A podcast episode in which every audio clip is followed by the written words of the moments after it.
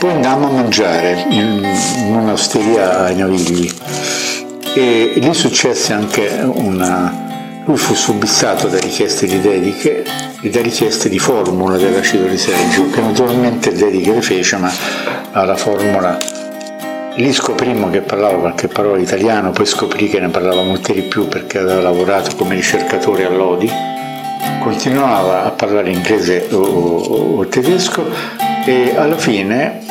quasi in chiusura, era, era l'una, l'una e mezza, lui l'ultima dedica, la penultima, fu al cuoco che era un marocchino di particolare simpatia e a lui gli, gli scrisse anche la formula.